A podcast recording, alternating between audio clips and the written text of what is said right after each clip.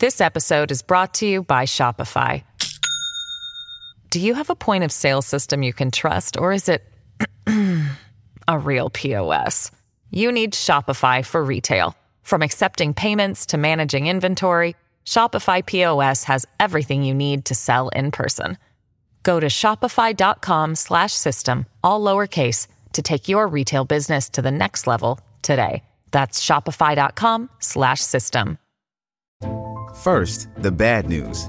SAP Business AI won't help you generate cubist versions of your family's holiday photos. But it will help you understand which supplier is best to help you roll out your plant based packaging in Southeast Asia, or identify the training your junior project manager needs to rise up the ranks, and automate repetitive tasks while you focus on big innovations. So you can be ready for the next opportunity. Revolutionary technology, real world results. That's SAP Business AI. Does Monday at the office feel like a storm? Not with Microsoft Copilot. That feeling when Copilot gets everyone up to speed instantly? It's sunny again. When Copilot simplifies complex data so your teams can act, that sun's shining on a beach. And when Copilot uncovers hidden insights, you're on that beach with your people and you find buried treasure. That's Microsoft Copilot. Learn more at Microsoft.com/slash AI for all.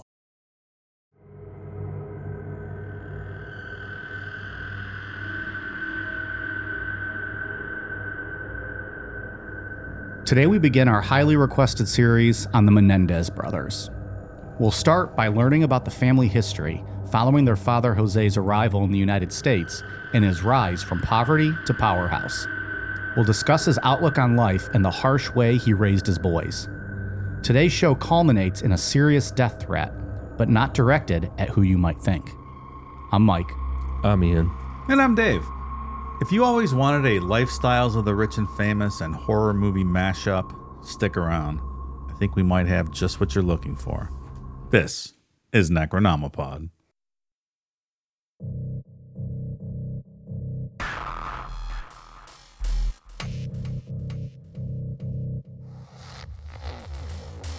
It had all the signs of a mafia hit when Beverly Hills police were called to the Menendez mansion that cool night last summer. I've been in this business for over 33 years, and uh, I've heard of very few murders that were more savage than this one was.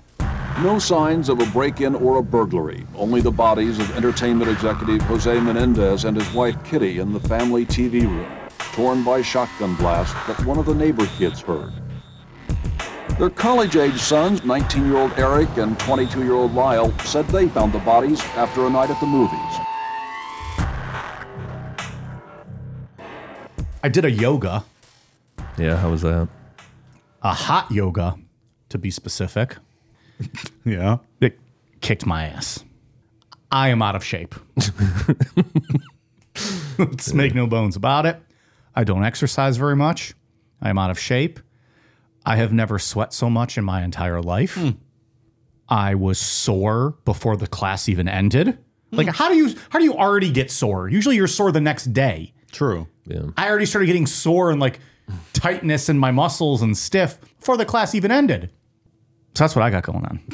You better watch out. You might get initiated into a cult. Is that how it starts? Bhagwan, that's what he was Yeah. doing. I better be careful. That Eastern stuff. It's blasphemy. It's ancient American. It's a good thing I'm woke to the uh, cult cause and ways this show has educated me. I know the signs and what to look for. Although I do feel somewhat like Scientology, and I was physically abused by that workout that they put me through. Yoga Mike. Maybe I should just exercise more. Really, is the problem. Maybe, maybe. But anyways, It's, uh, can't get to heaven through yoga. Jesus Christ. It's the only way. So watch what you're doing. Over pal, there. where I am going, Jesus will not be there. It's such a weird, uh, I don't know, just a weird opinion to have. what? That just like yoga and stuff like that's evil. Yeah. Yeah. I'm just a, big weird fan- mindset.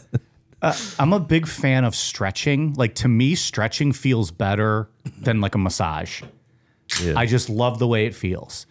So, and and I've only been to in my entire life two yoga classes, and as much as that kicked my ass, I did enjoy it. It feels good. It's relaxing. You feel limber, loose, which is something like I can barely touch my fucking knees bending over. By the end of the, one of these classes, like I'm almost touching my toes. Like it really does help. I, no, the the the heat helps too. You know, just kind of soften everything up. Yeah. But um, I don't know. I was a fan of that. If that if that's gonna send me to hell, then let it stretch my ass out.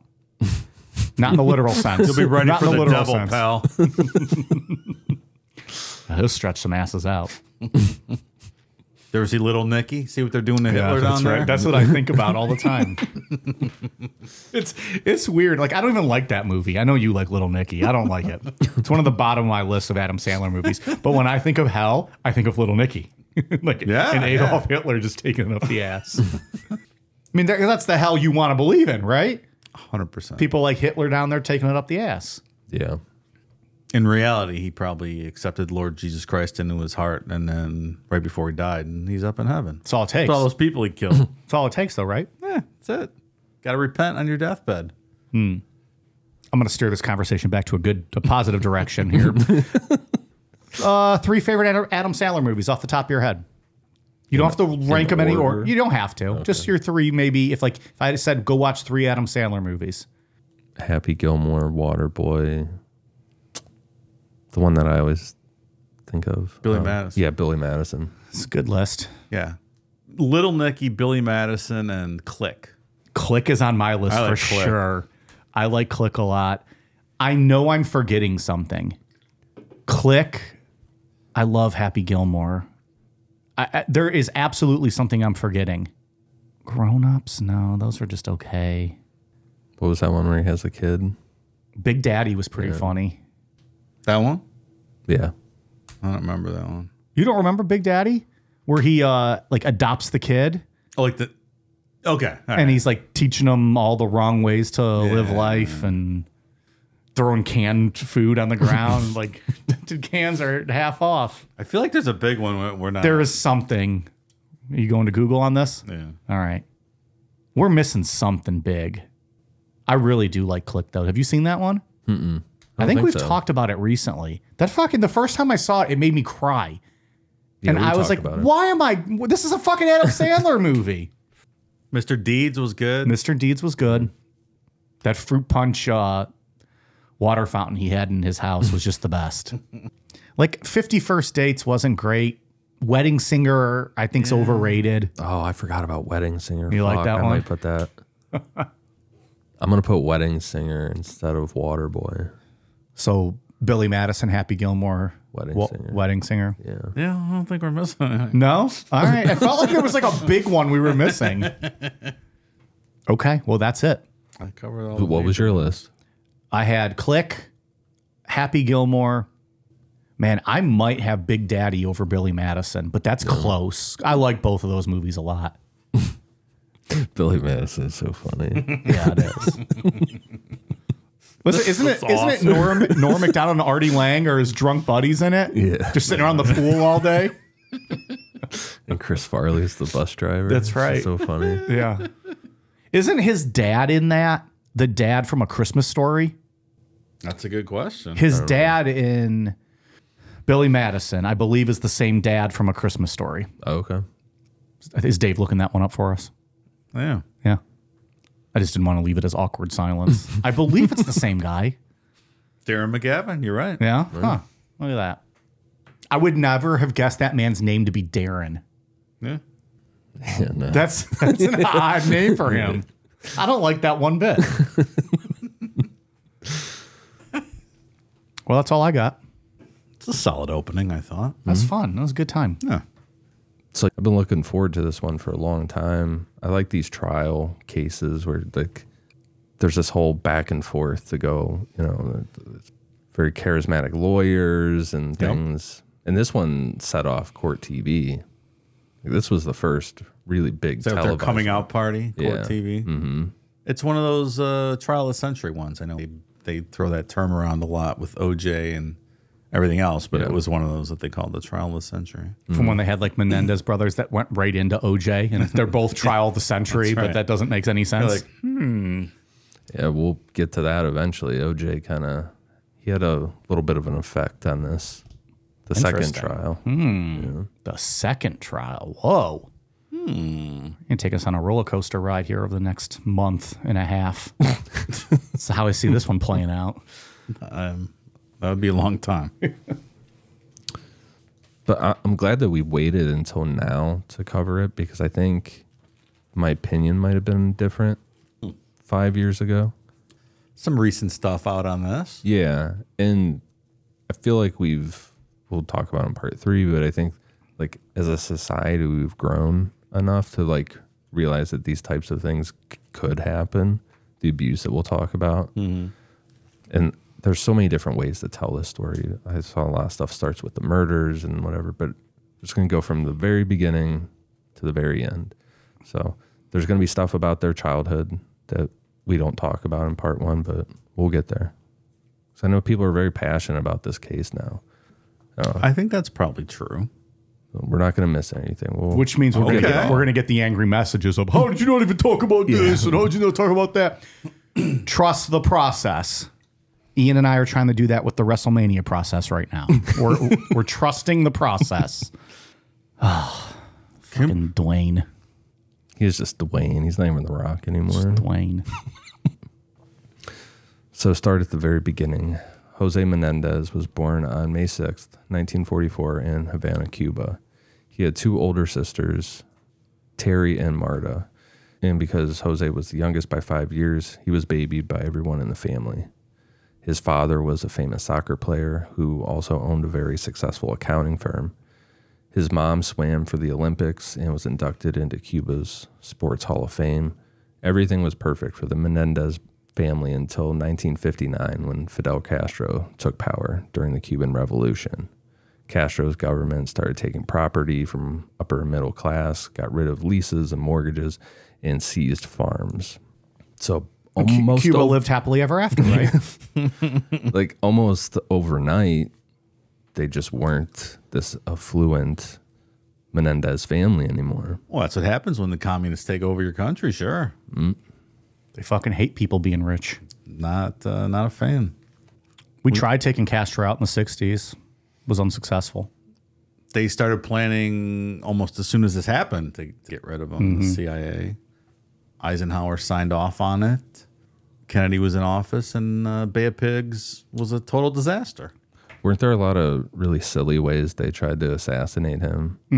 That was under Bobby Kennedy said he never gave the CIA approval, but there was a meeting and the CIA left that meeting understanding that they were given approval to take Castro out by any means necessary, including like like gimmicking like exploding pens mm. or like a little poison that they someone would put in his tea. Like just the most like I don't know, amateur-ish stuff. Like you'd be like, the CIA, you can't do fucking better than that. and none of it worked. And then, you know, some would say that Fidel Castro ended up killing JFK. A lot of theories on that. We'll save that for a Retribution. 98 parter one day. So since their lives pretty much changed overnight, they made the decision, along with a lot of other people, to flee Cuba for the United States. In 1960, Jose was 16 years old, and the decision was made that he would be one of the first from the family to leave. Jose flew to the United States with Terry's fiance, and they started to build a new life in Hazleton, Pennsylvania. Jose's story is really like that picture perfect American dream. He came to the United States literally with nothing, only the clothes that he was wearing. No money, he spoke no English. 20 years later, another great American with a similar story came over to the United States via the Mariel boat lift. His name? Tony Montana, one of the greatest cocaine importers in the history of cinema. I thought you were going to say someone for real. Scarface. Absolutely, 100%. I've heard of it. Have you ever seen it? I'm not on trial here. Jose enrolled in high school and worked his ass off to learn English and get good grades. He did various part time jobs to provide for himself, one of which was a dishwasher for a restaurant.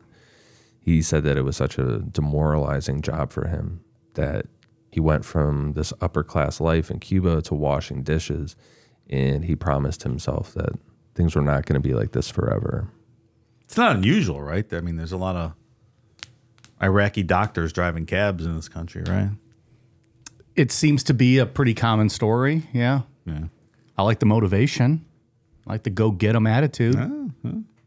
Yeah, but he's gonna take it to a whole different level. He gets pretty out Oh, of yeah. hand. I'm just saying right now, I like his mindset. Like, I'm better than this. I'm going to work my way up. Go get him, kid. like his parents, Jose was a really gifted athlete, and he took after his mom with the swimming. In high school, he was part of the swim team and quickly became a star athlete. His swimming earned Jose a full scholarship to Southern Illinois University, but he didn't really fit in. People made fun of him and what they called his Ricky Ricardo accent. Lucy, I'm home. Good job, Dave, Like pulling that? that audio clip. Amazing, right? yeah, that's like, that was live from from then. How did you even get that? I don't know. It just happens. You did a Carl Monday. Oh, Ricky. Meaning you did an investigatory. You didn't fuck. You might have fucked, but that's not what we're talking about. That's for me to know and you to find out, pal. How about that? I, I don't need to find out, actually. I'm okay. well, that's not very nice of people. No. no, rude, racist, rude, bad people. It's probably their fault. Everything else that happens. Hmm. I don't like the implication that America was a racist country. Was. I don't like that impl- implication either, Ian. But one person who did not make fun of Jose was Mary Louise Anderson, who everyone called Kitty. It's like if she had a nice pussy. you know, I don't know. It wasn't explained, so I thought I'd ask. It, uh, yeah, it was not explained. Was it a magical vagina? Seems like a common nickname in those, I don't know, the 50s or 60s. Oh, kitty. Like you seem to hear that a lot, no? Just wondering where that came from. Because it's Hi, Mary Louise. Yeah, We're like, to call you- you kitty now. where does that come from? Like it's not like Catherine or like where it's like cat, kitty. That's what I'm saying. Where does where does that come from? a nice vagina. You think so? No. No one was have seeing no vaginas idea. back then. They didn't have sex. there was too much hair covering it. No, it was only when you needed to, you know, procreate. yeah, that's sure. That's all the sex that was happening back then. there was no sex for fun in 1940s. Men were dying in war, Dave. There was bigger things to worry about. Is that right? They weren't fucking at all. Not the patriotic ones. Maybe the degenerates. They were killing Nazis. They weren't fucking. That's right. They had a lot to do. Yeah, that's I don't know. Kitty. Eh, Not a fan of the name. don't you find out for us by next week? You want to do a whole history show on Kitty? I I I wouldn't hate it. feel like that would be a letdown. Six sentences. Here's the name Kitty. Kitty was born on October 14th, 1941, in Chicago, Illinois. She was the youngest of four siblings, and they lived a comfortable middle class life. Her father owned an air conditioning business, and her mother stayed home and took care of the kids. Financially, they were comfortable, but her father was very physically and emotionally abusive to everyone in the family. When Kitty got in between elementary and middle school, her father just ditched the family for another woman. He left them with nothing. To support the family, Kitty's mother found a job with United Airlines. A lot in common with Jose that seemingly overnight her life just changed, especially with the finances. Something to bond over, right? Shared experience. For sure. Definitely. Yeah. During her senior year in high school, Kitty applied and was accepted to Southern Illinois University. When she started college, Kitty worked in the university's broadcasting department, where she learned a lot about producing radio shows as well as TV programming. Her dream after college was to move to New York City and work in either radio or TV. When Kitty met Jose, she was a senior in college and he was a freshman, and they hit it off. Like they were inseparable. So, pretty quick into dating, they decided that they were going to get married. Mike, is it okay for seniors to bang freshmen in college? Is that socially acceptable? I don't see why not. When I was a freshman in college, if a senior wanted to bang me, I mean, I've always liked older women. Yeah. Like that's kind of a that's a big turn on. Yeah. So if I was 18 and a 22 year old, like when you're 18 and just getting to college, like 22 year olds had their shit together in your mind. Mm. Little did you know, you could be 42 and you still don't have your shit together. Yeah. But fuck yeah, I'm like, oh, they're experienced, they're tried and true. Tried and true. like let's let's do it. Fuck yeah, that'd be all right. I think Jose probably felt the same way. He probably did. Wanted to for get in him. that kitty. He was loving America at that point. In time. He's like, fuck this dishwashing. I'm fucking giving it to that 22 year old pussy. Excuse me, kitty. I don't know. You ever seen uh, Cuban ladies? Be pretty happy over in Cuba as well. But he didn't have that option though, That's right? saying. And back when he, well, how old was he when he moved? Maybe back then he didn't really. He was too young to appreciate it. 16. Oh, he was appreciating it. Yeah. He was appreciating it. He was it. missing those Cuban ladies. I'm- Probably I'm a little guessing, bit. When he hit the league. Probably a little bit. this one is in a very accepting time. You know, there was all civil rights were being fought for.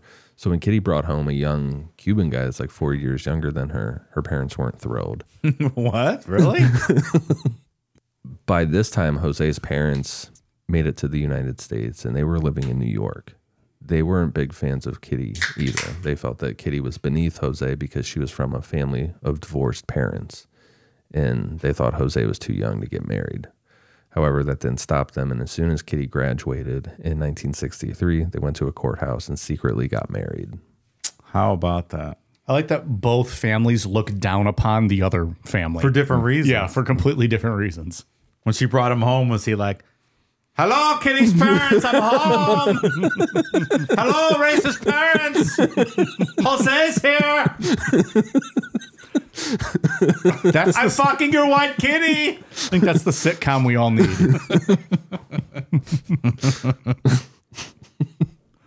that would have been all right. She's like, Oh, Jose. Think of how great that would be as a, as a TV show, and the like they're neighbors, but then each one is the enemy in the in the in law's home, and like they're just talked down to and belittled. That's good. So add that to the Cool Down Media Productions. Yeah, we'll get that right up. Remember that one? We came up with an awesome movie. What was it? I can't remember a, a notebook single thing about it. We came up with an awesome movie. We gave a verbal copyright on the air so no one could steal our idea. can't- what yep. was it? Come on. I don't remember a single thing about it. We I don't either, but I remember us talking and being like, "This is a fucking good movie." Somebody's gonna remember. Let us know what that was because it was fucking awesome. Uh, hey, Jenny, could you let us know what that was? Yeah. And the way it's going, we could probably sign Nick Cage right now to a deal. He is accepting everything. he, he is not say no to anything. Imagine that we go fund a fucking Nicolas Cage movie. And it, just You turns- two would have boners for six months straight. it makes it, it makes a billion dollars overseas. That's great. All right, we need to figure out what the fuck that movie was. After they were married, Jose decided to leave Southern Illinois and transferred to Queens College of New York.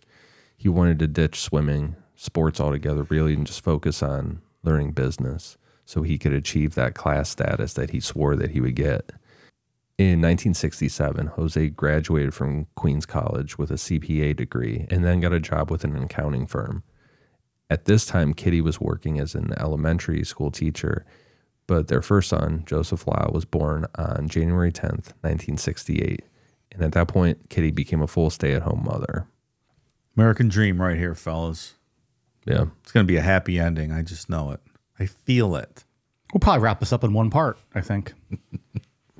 The following year, Jose was given the job of auditing Lion Container. Lion Container was a client of the firm that Jose worked for, and they were really happy with how he handled the audit. So much so that Lion Container asked Jose to quit the financial firm and just to come work with them in Chicago as their controller. Jose took the job and the family moved to Hinsdale, Illinois. In his first year, Jose completely turned around Lion Container's finances and made them into a very profitable business. This resulted in Jose being named the president of Lion Container just a year after working there. Motherfuckers on the fast track. It's. We'll get into it. I have more thoughts as this, this his career progresses. There must be something about him, the way he gets himself into positions that it he doesn't quite seem yet credentialed for. we all know So- people like that, though, that can talk themselves in and out of whatever. And that's what I'm saying. Yeah. There's something. Is he charismatic? Because he doesn't, from what we'll get into later, seem like a likable guy. So what is it? Is he just that damn good that he's in positions? Yeah. I'll, I'll save it again. We'll, we'll get into it more. But like within a year, you're the president of the company now? Yeah. I think the biggest thing is how he was able to make businesses very profitable. And one of those ways was cutting jobs and stuff and, and cutting costs. We'll talk about it. I think in this part, maybe another in part two, maybe the trial, whatever. But he, somebody said that every time Jose came to a branch of something or whatever, somebody was getting fired that Yeah, day. right, right, right. Look, that's what the board's looking for above all else most of the time is profits. And this guy comes in, turns a failing company around, giving record profits, then yeah. I just want to go on record and say that in the last 10 minutes, you guys have now insinuated that America is racist and that America only cares about money. How dare both of you? I am offended and appalled. Did you just get off the boat from somewhere here? I, it seems like you're not you're not familiar with the United States of America. This is great country for me. I like you peoples. Do you like me? You'll be my boyfriend. Yes. In 1971, Jose had a falling out with Lion Container about where the company was headed. So he quit the job and took a job with Hertz Car Rental as an executive in the car leasing division, which required the family to move to New Jersey. That same year, Kitty gave birth to their second son, Erik, who was born on November 27th, 1971.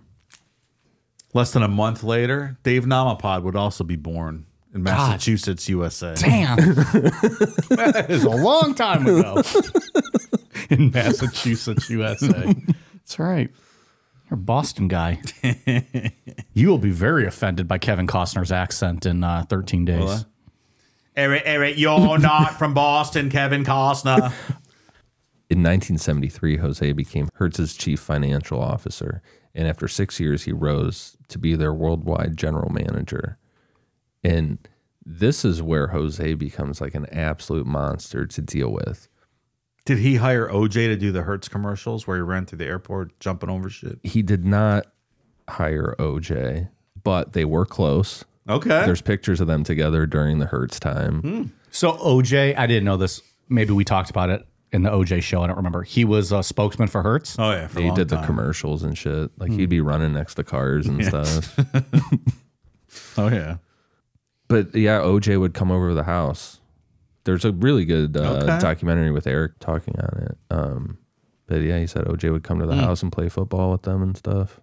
It's pretty cool. OJ was Kunta Kinte's father in Roots. He played Kunta's father.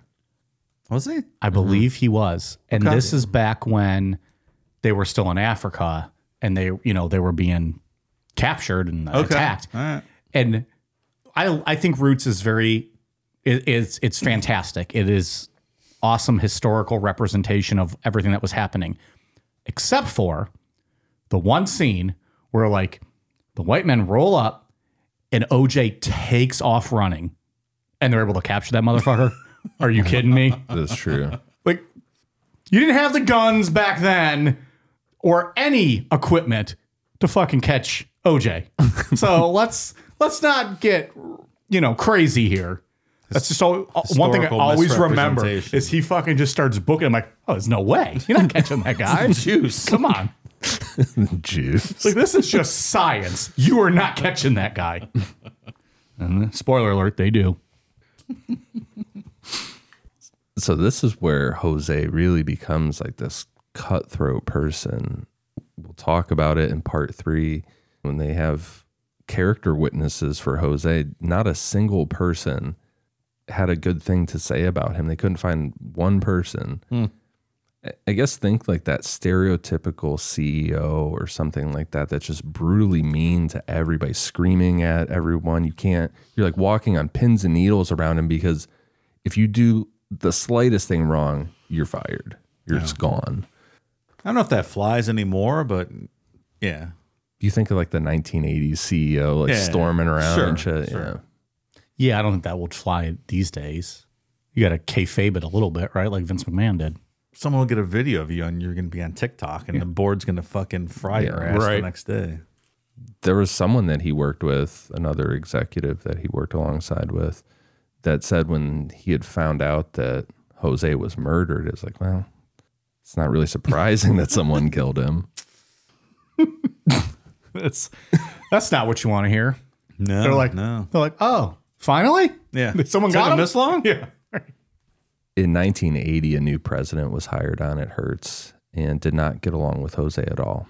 As a result, Jose quit Hertz and moved to RCA's entertainment division, which RCA owned Hertz.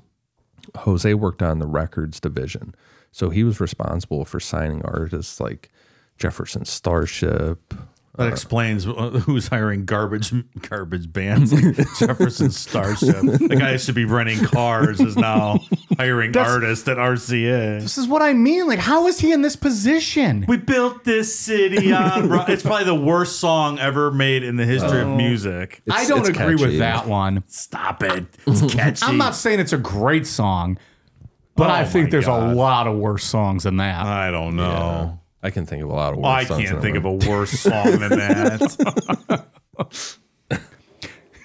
no wonder this Um, why is- motherfucker signed him. Why is this guy in this position? just who he knows, I guess. I don't know. I mean, I'm Yeah, what qualifies you? Like at first when I read it, I was like, oh, maybe he's just the contract numbers guy. Like somebody else is like, hey, we have this band Jefferson Starship, we want to sign him. He's like, okay, here's what we can afford for them at this time. Hmm. But it sounds like no, he was working with the bands, like finding them, making the deals. He was at a rent a car place. Yeah, like- and before that, he was a CPA. executive talent and and and experience translates to a lot of things, but maybe not the music business, right? I, I don't see how it would. Yeah, that seems something you should come up through the ranks for, so you get that experience. Um, Yeah. at least have a good ear for You things. know, maybe a background in music of some sorts. You owned a nightclub at one point and you saw a lot of bands come through. something, something relevant. and by this point, he's a millionaire. By this sure, point, he is a, a very powerful millionaire. And maybe that's just it. He he, wa- he had the wealth, he had just the power to kind of, and maybe he was a bit charismatic and can get himself into those positions. Clearly, Who was the best band that he signed then? Do we have that information? Duran Duran, Yeah. That was the top one, best one. Eurythmics. I read also. All right, Hungry like the Wolf.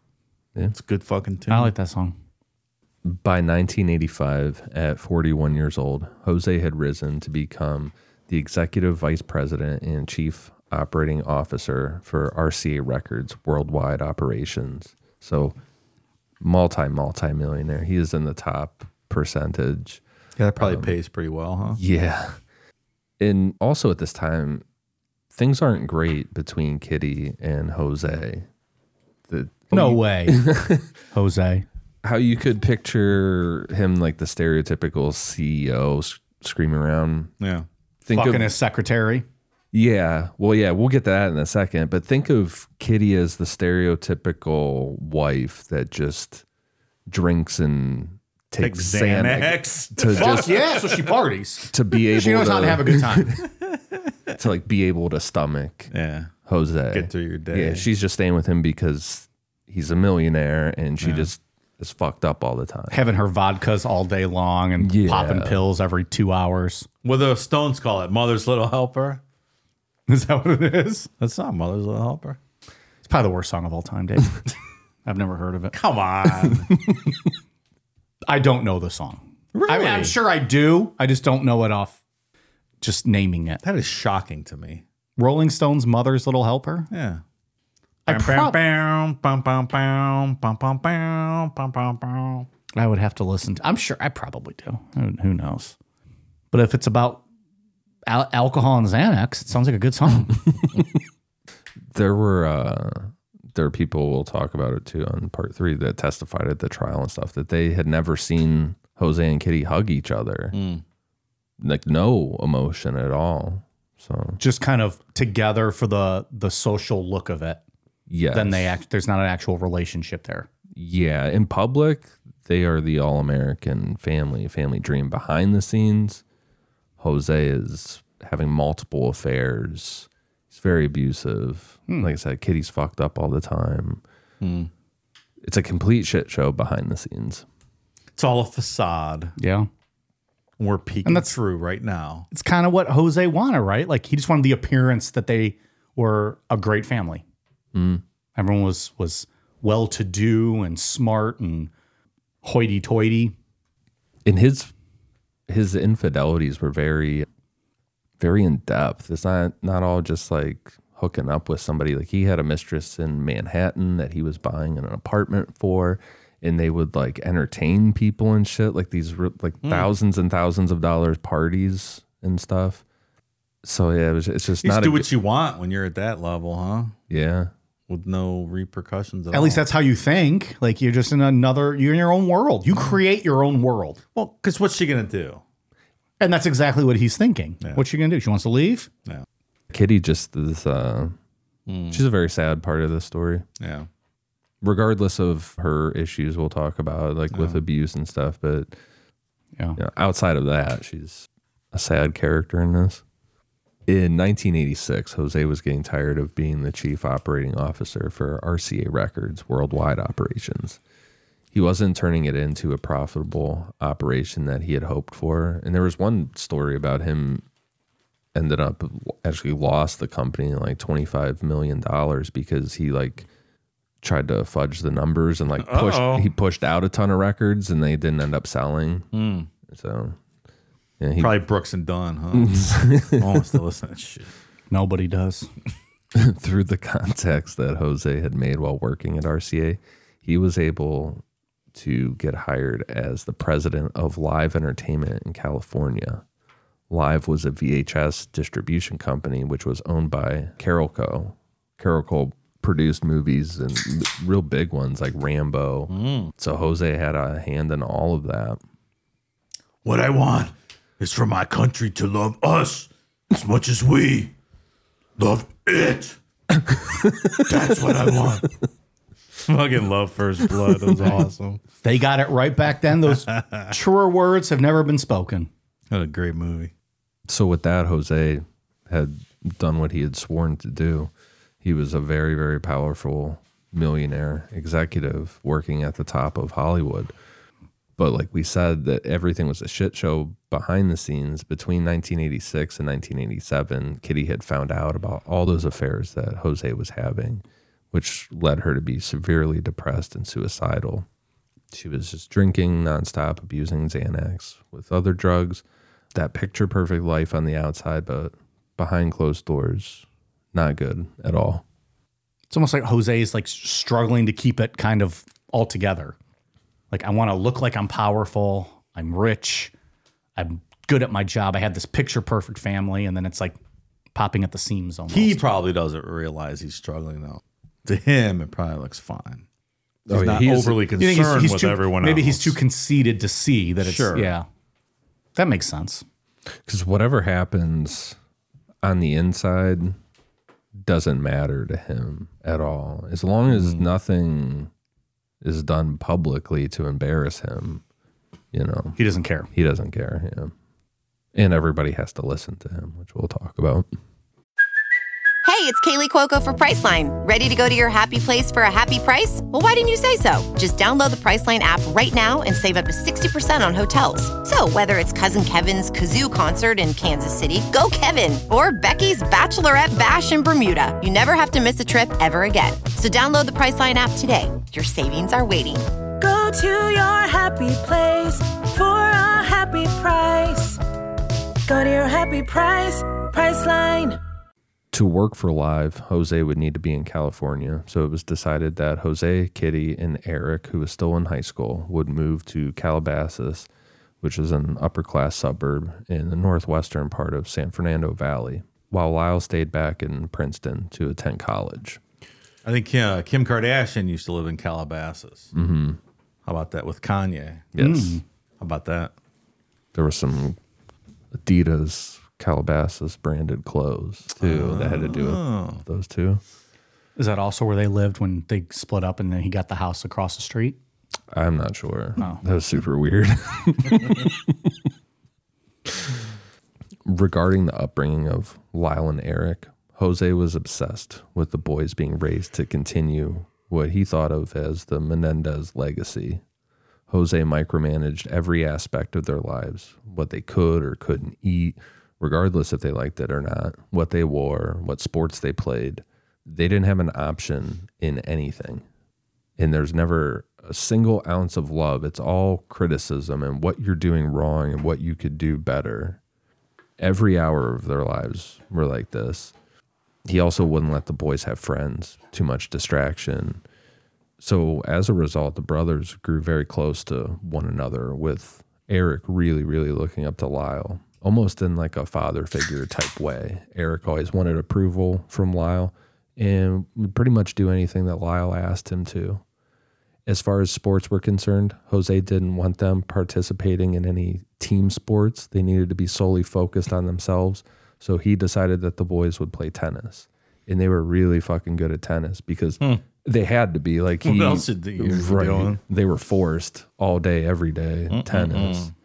And they get to pro level, you know, right around there. Hmm. But Well, I guess team sports, you would end up having friends, right? So And you have to rely on others for your own success. yeah, sure. This sure. way, he make can it control a shitty it. team. Yeah. yeah, Yeah, if you you're in a- you're shitty yourself if you can't win. If you're on a football team and your quarterback can't throw, well, Exactly. Right. Jose can't control that. Tennis, huh? Okay. wake up four four or five in the morning hit tennis till it was school time go to school come back hit more tennis balls Archery.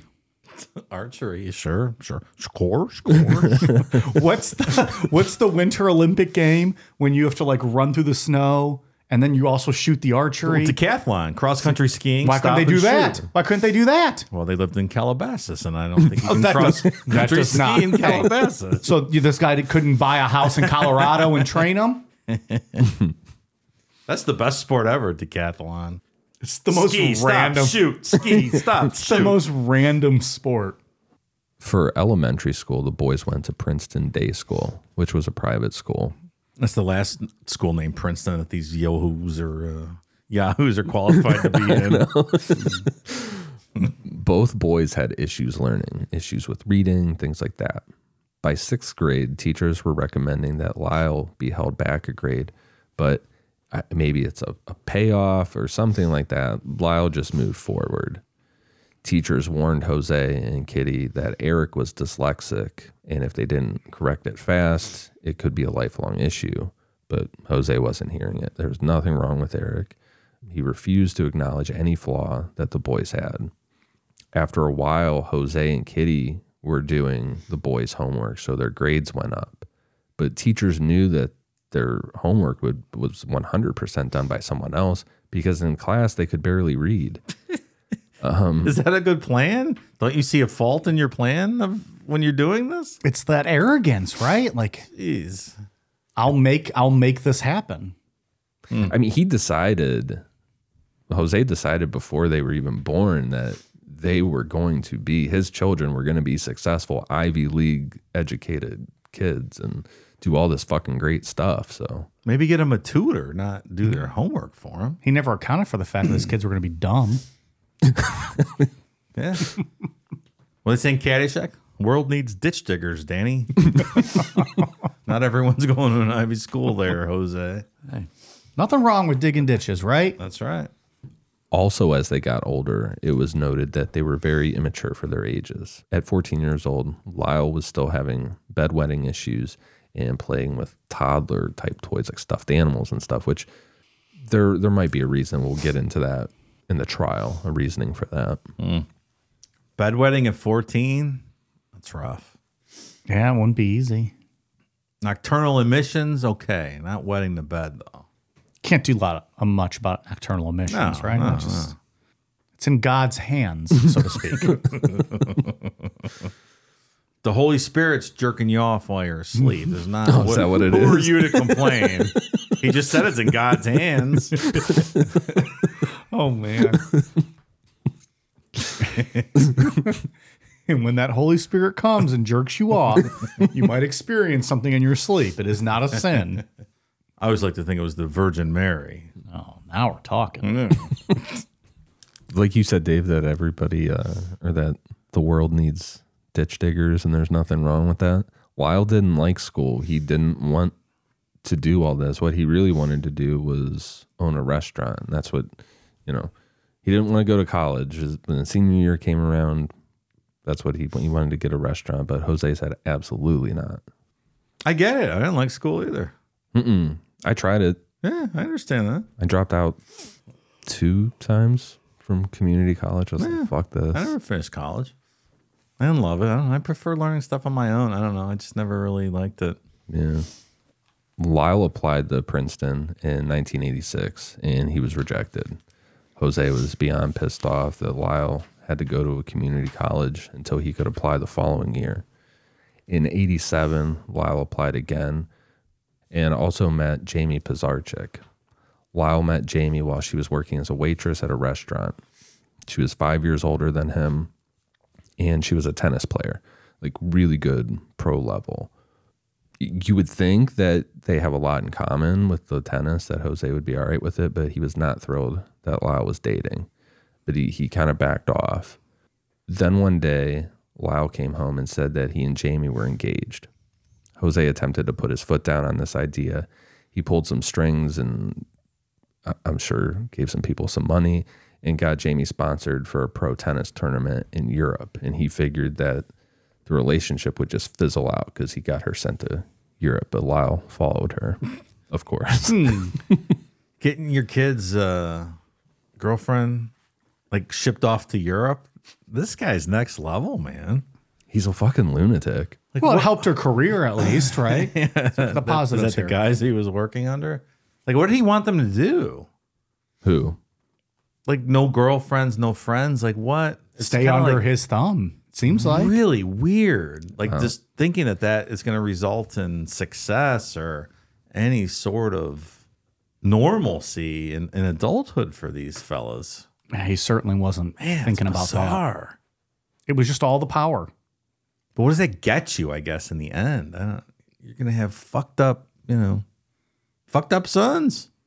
That's a recipe. I'm not for sure he was disaster. It's thinking long term odd. Ah. though, right? Like making himself look good when he's dead. He doesn't care whose lives he ruined. Yeah, Maybe. yeah, huh. Let's just talk about something that's gonna come back to bite you. Like obviously, of course it is. Well, in this case, it, it won't come back to bite him. I'm sure of that. But I'm still interested to see how this plays out. When are we gonna discuss Lyle's toupee? Because that is the unsung hero in Oh this man, story. that, that'll be part two. All right. That will be part two. That was a huge spoiler Dave just dropped on me. Fuck. That's pretty early in part two too, so you won't have to wait All right, very, very, long good. for that. Very good. Big fan of toupees. I'm excited to talk about that too because that is So such a fucking toupees- wild part of this story. Toupees and ugly sweaters. Why the fuck have we not done this for Halloween? You I'll- could definitely be one of them for Halloween. I'll do. I'll do one of the Mendez brothers for Halloween. Do it. Which one am I? Do they have beards? Does one of them have a beard at least? no. Oh, I don't want to shave and show my fat face. Well, Erik had a goatee at one point. I think Lyle had some scruff at Somebody one point had, too. yeah. But I can buy like a like an old '80s sweater type thing, and All pastel. Gotta be pastel. all right, that'd be fun. Pink and baby blue. oh, those are my colors. They make my eyes pop. Lyle ended up getting into Princeton based off that 1987. Motherfucker couldn't read. He's getting into Princeton. Uh, there should be a federal law that like legacy and rich kids and whatever the fuck else goes on in these schools should be illegal, merit based only. The legacy laws are are weird. You're letting some dumb motherfuckers get in these schools and perpetuates more dummies in this country. What what benefit does that do to an institution to just have a legacy rule? Is it is it the donations? Donations Is and, that and what they it pu- they pay full price. legacy pays full price. What? Presumably they're wealthy, so they're going to be paying full tuition, unlike you know lower income people who are going to get scholarships. And I'm sure, like you said, donations, whatever. Oh yeah. Oh, my jum, my dumb Lyle uh, didn't get in. Uh, how'd you like a new library wing, Princeton? Yeah. That's why he got in. yeah, I mean, This is like the most extreme situation of it, though. This kid literally is illiterate, and he's going to fucking Princeton. Good luck, pal. And for him, like the poor kid, like he didn't sign up for this. He even want to go. No, he just wants to play tennis and dick down his tennis girlfriend. Give He doesn't kids even some- want to play tennis. He just wants to own a fucking restaurant. He just wants to dick down his tennis girlfriend and make fucking shawarma. Sounds great. Ah, I want some Cuban shawarma. food. Open a Cuban restaurant. Cuban food's awesome. Give him some seed money, Jose. Let him open a restaurant. Fucking asshole. To be clear, I just wanted shawarma. I'm, I'm aware it's not Cuban food. I just have been thinking about shawarma, and that's why I said That's it. fair enough. Yeah. You don't have to explain yourself. Well, he said Cuban food afterwards, and I didn't want people to think that I thought that shawarma was Cuban hmm. food. I might be illiterate too, but I'm not that illiterate. as soon as Lyle, pretty much as soon as Lyle got to Princeton, he got caught plagiarizing another student's work. Oh, that's weird. and what it was was like Poor guy's just trying to get by. Like he's just like trying to tread water, not drowning. I don't blame him. somebody left behind a like one of their assignments, and he and he just like word for word copied it, like straight up word for word. When you um, can't read, you don't know what to change. And- Are, are we being harsh though? I mean, he can read at this point, right? yeah, yeah, he I, can we're read. being harsh. Yes. I mean, I don't know. I'm I don't- I just want assuming he anyone can to take probably that read. Literally, I, I think he can read. Yeah, we're being dramatic. yeah, that's right. For this episode, we got to be careful. Everyone's gonna be all upset. Yes, I, I'm sure he could read, but could he read at a Princeton level? Probably not. Was his reading comprehension skills at a Princeton level? Probably, not. And remember, he's on the East Coast by himself. The rest of the family's out in, in California. So he confided in his sister or in, in his aunt Terry, who was Jose's sister. Yeah. And she just went and ratted him out and told Jose all about it. She's probably scared of Jose. Yeah. And Jose really didn't give a shit. He just had someone like a PR person write a professional statement for Lyle to read to the Princeton people, to the ethics board. I am very, very, sorry. Did they write it? Like I feel like uh, it's when Charlie writes his notes on Always Sunny, and it's just pictures and symbols. and they're like, what does this even mean? I feel bad. We're being a little, little unfair. I, I was un, un, unaware that to play plague plagiar plagiar I think of Dumb and Dumber. cheating was wrong. The an, an, a new annual.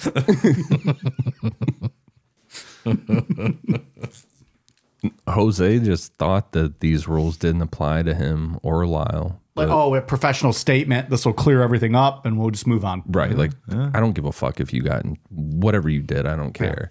It's the um, image. Yeah. But Princeton said no. They suspended Lyle for a year. What do you think about that, Dave? They didn't even expel him. Suspended for a year. They took action. Well, did take some plagiarism action. doesn't necessarily. Well, nowadays it probably means Hmm. expulsion. But I don't know. Back then, did it mean expulsion? I don't know. I don't run in those circles. You tell me. College man. I wasn't in the Princeton circles, and I certainly didn't plagiarize. I wrote all my shitty homework myself. and if you read it, you would never accuse me of plagiarism. Was this guy hammered when he wrote this? yup. Give him that degree. C's get degrees.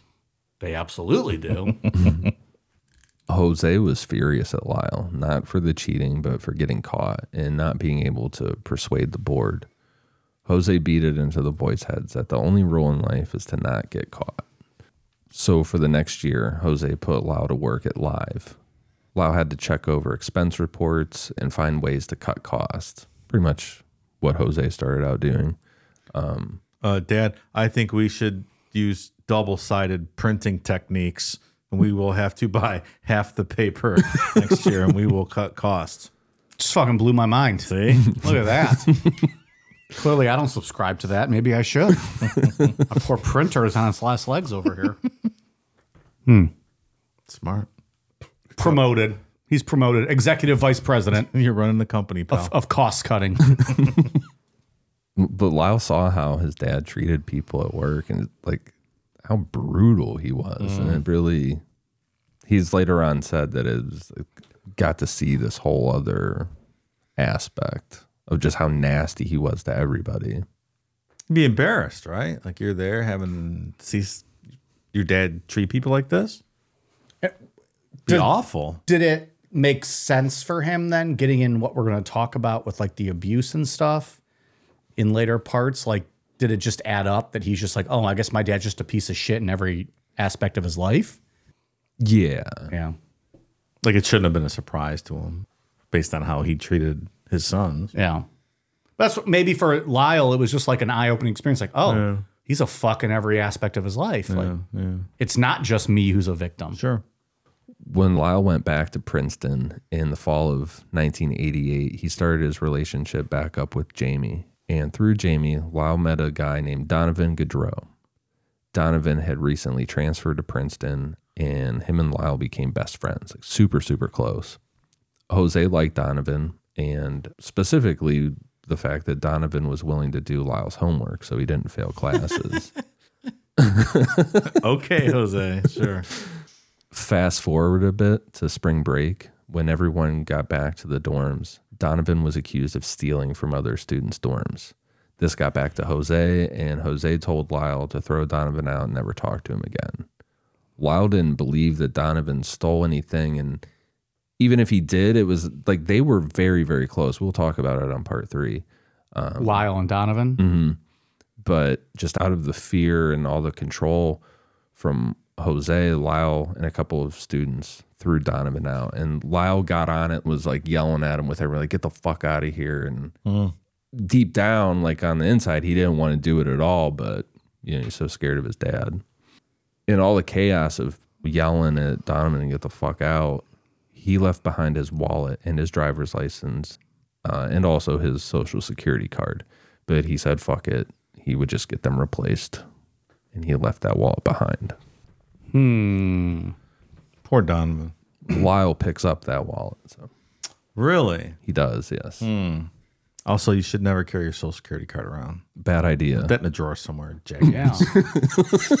Have that in the fucking safe Jesus. with a passport. Fucking stupid are you? So that's what that's what Lyle's got going on up until the late eighties here. Circle back to Erik and focus on what his life had been like during this time period. Well, are we gonna circle back to does he do something with this wallet or Yeah, yeah. Okay. Hey, trust the process. I just making sure. Yeah. All right. Sounds like our, our, our fired up listeners. Like, Why you motherfuckers didn't even talk about what he did with the wallet? Part two on the wallet. All right. Very good. Just, and the toupee. And the toupee. Yeah. Stick around, folks. Maybe that's how he wallet, bought the toupee. wallet and toupee talk coming next week.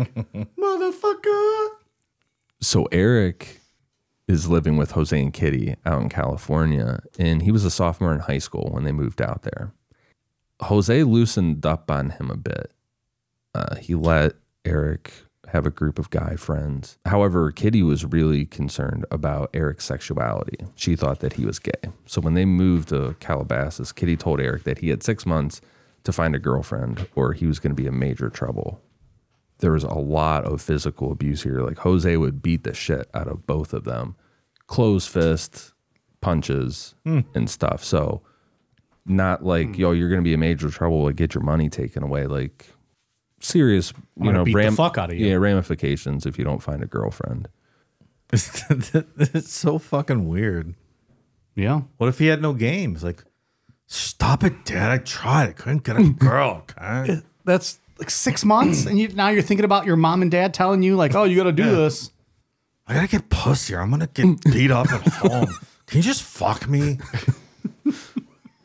And it was Kitty that told him? Mm-hmm. So that's your own mom telling you, you better get laid or your dad's to whoop your ass. Yeah, that, that makes for a good boner. This whole time, Kitty's just as mean to them as Jose is. Is it just out of protection for herself? I don't know. She never told them that Or she, she, just, loved them. Uh, this is according according to them, and we we obviously know what happens to Kitty and Jose. They were never told that they were loved, anything like that. It Oh, emotional, emotionally stunted parents born in the 40s don't know how to tell their children they love them. That's weird. what a shocking admission. I'll have to ask my grandparents about that, Dave. Let me tell you what, if I was uh 16, fucking rich, living in Calabasas, I'd have had a good time. That Yeah? sounds like a nice setup. Even if you got the shit kicked out of you every day? I'd have got that girlfriend. I think got that girlfriend. I'm gonna get that girlfriend. Well, he he did get a girlfriend eventually. ah, there you go. nice. Good for you, Erik. God damn, he got some pussy. I'm gonna make my dad proud. He had that uh, that group of guy friends too that we talked about, and one of the closest friends that he had was a guy named Craig Signorelli. Craig was the captain of the tennis team, and Erik was the number one ranked player on the team. Craig and Erik spent a ton of time together, and they wrote a screenplay called Friends. The script was about a son from a wealthy family who reads his parents' will and learns that upon their death, he will inherit $157 million. The son murders everyone to get his hands on the parents' money, and then he's eventually killed, which we will 100% be bringing this up in the future. Really? Why? so Erik was the number one ranked player on the team, but Right. Craig was the captain. Why is that? I don't know. Leadership skills. Hmm. What a racket, huh? Good God. It, it, the interesting thing about this script, and like I said, we'll talk about it in the future, but like Erik was super proud of this and wanted to get it into his dad's hands because he thought like, oh shit, maybe my dad will like write a movie or you know could make this into a movie or something or give me some critiques on it. Kitty read it and laughed at him, and Jose was just like, this isn't worth my fucking time, and he never read it there might have been some foreshadowing in this that Jose maybe should have read this the script Yeah. potentially. Yeah, maybe. But yeah, I mean, even if it's whatever it is, it's still demoralizing. You know, you write this whole fucking thing, and then your dad's like, "Um, "No, Yeah. I'm not Well, reading especially your this." dad's in the entertainment business. You're like, I got an in. Yeah, can you imagine just being like, no, I'm not gonna take the time to look at something that you created? It's just weird. I don't know. It's almost like a serial killer type thing. Like that level of coldness doesn't even register in my mind. Yeah. To Yeah. be that mean Sure. to people, Sure. Yeah. Well, maybe this is why nobody had anything good to say about Jose later on. Hmm. Like, I don't even talk to strangers like that. Right. Let alone your own kids. It's very Yeah. odd. In July of 1988, Lyle and Erik started to break into houses around Calabasas. These homes were owned by parents of their friends, and they stole tons of jewelry and cash. Lyle and Erik were implicated in thefts amounting to over $100,000 in cash and jewelry. Then one night, Erik got pulled over just on a routine traffic stop in Calabasas, which led to the discovery of tons of stolen things that could be linked back to these houses. Jose was furious, and his whole thing was to keep them out of prison. This is an embarrassment. I, fuck, who cares about the stealing of the items? This is this could be a, a big embarrassing thing. So he hired Gerald Chaleff, who was a high-profile criminal defense lawyer.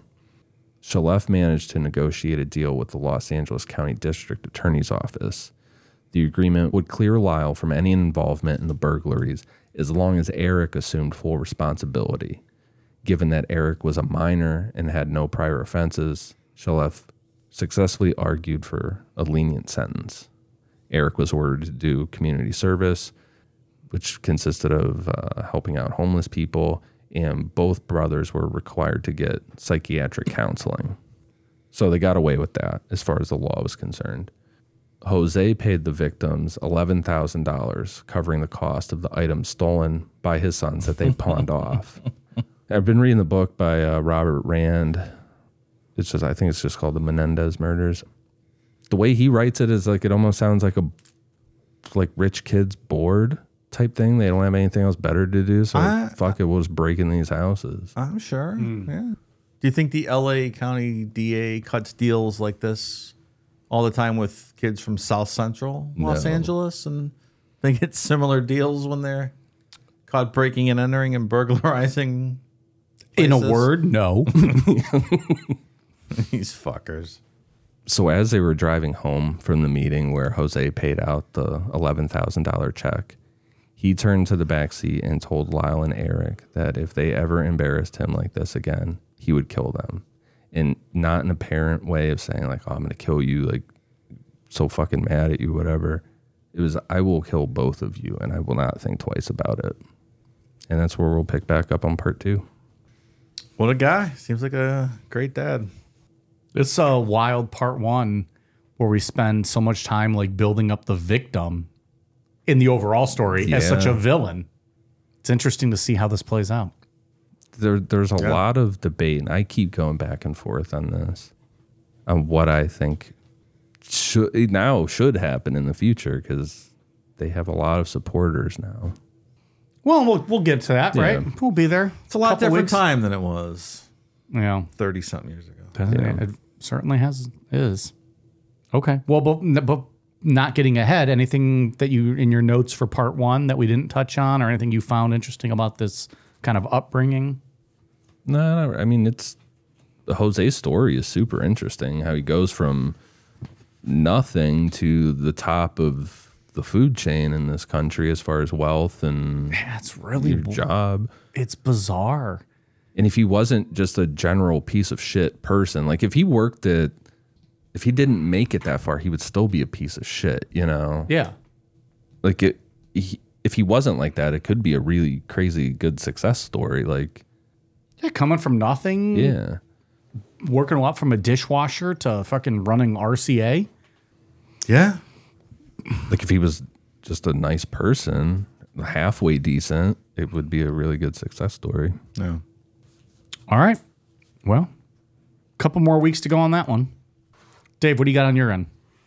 I got a bunch of new patrons, Mike. That's what I've got. Woo!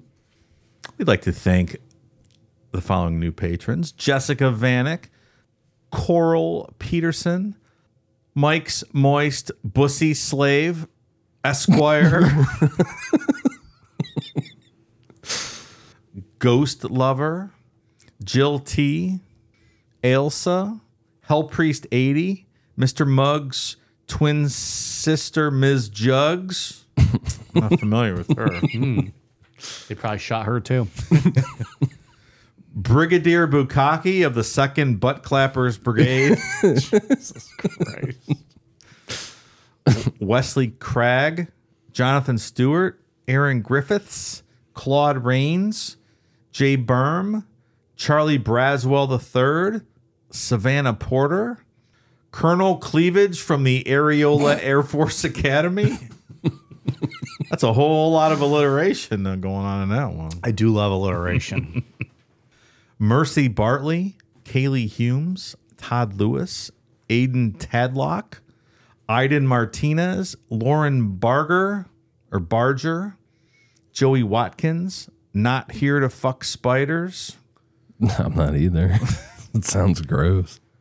I mean, I'll, I'll kill a spider. I'm not going to fuck it. That's Australian slang, if I recall from my past uh, investigatories into Australian language. I'm not here to Slang for fuck what? spiders or just fucking spiders. It's like if you if someone says something to you like like you show up at the bar and they're like, "Oh, you here to have a drink?" I'm not here to fuck spiders. Uh, okay. I think I got the context right on that. All right. I'll be told differently. That if- sounds if very not. Australian, probably. Yeah, it doesn't really make sense. Do you still have any Vegemite? I've never had actual Vegemite. I think we just threw it away the other day. It was way past the expired date. Someone should send us some Vegemite. I want to try it. I'll do it live on air. We had those Vegemite, the, the little cheese it Those crackers, and Those we all good. like those. Mm-hmm. I feel like I would like Vegemite from what I have Get on seen. Amazon. Get here tomorrow. No, I want someone to send it to us. I want it to be It'll cost them 50 bucks to ship from Australia. Get on Amazon. That sounds like their problem, not mine. the hell out of here. Anita Analingus. Ella. Tegan Henderson. Clay Joyner. Cal Cahill. Amanda Halia. Raven Holmes. Sugar Sweetie. David Doolin. Adrian Clark. Scoden. Nikki Turner. Sir Joseph Earnshaw.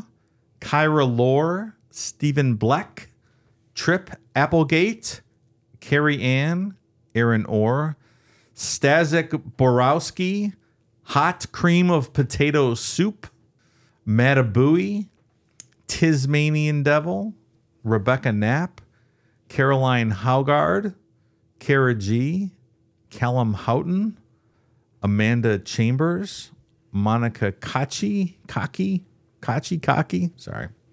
Cryptid 3D, Madeline Breen, Corey Geisbrecht, Jeremiah Walker, Jamelin, BJ, T.O. Tingle, T. Ann 11283, Michael Burdett, John, Jackie Rodriguez, Rob and Eve, Jen Leslie, Sharon, Stephanie Dewhurst, Matt Feldman, Papa Midnight 69.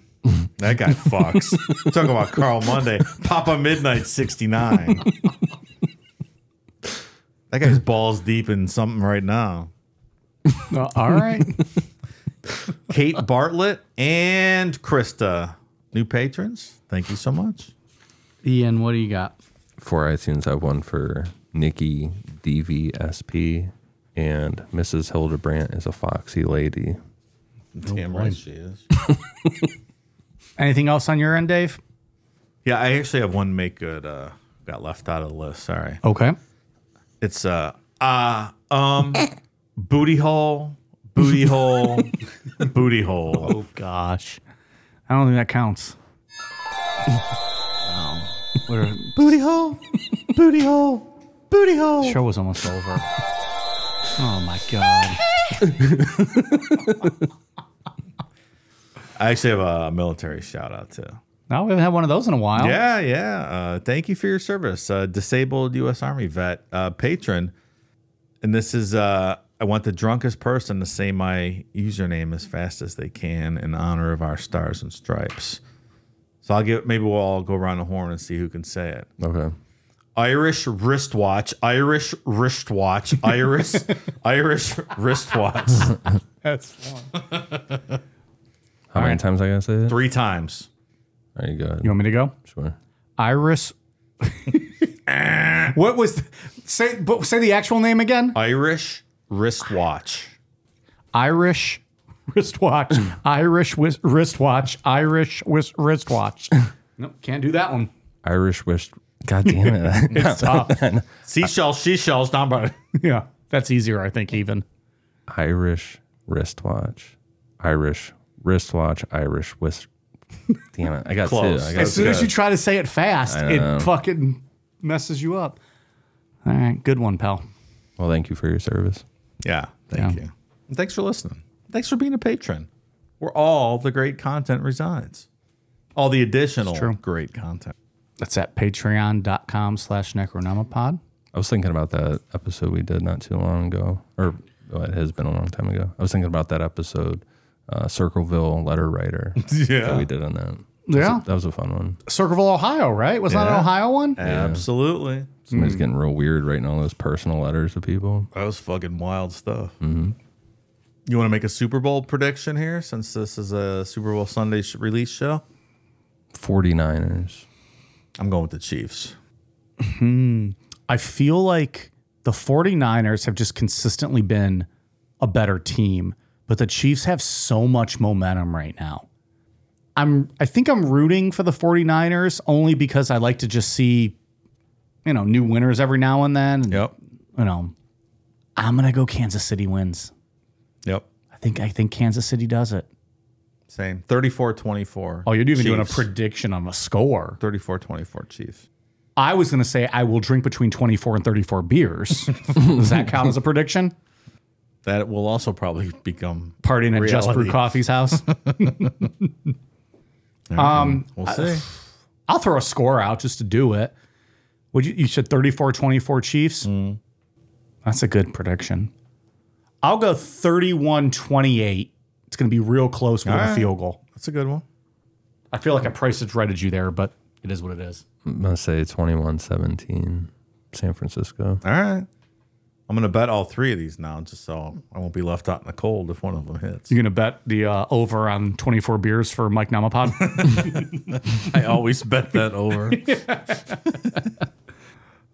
We are on Twitter, Facebook, Instagram, YouTube at Necronomipod, patreon.com slash Necronomipod, all kinds of good stuff, including the Circleville letters. That's a way back Patreon show, but that was a good one. Yeah. Um, available now with lots of other good content. Uh, Amazon.com search Necronomipod for all of the uh, all of our merch. All right, you guys ready for a cool down beer?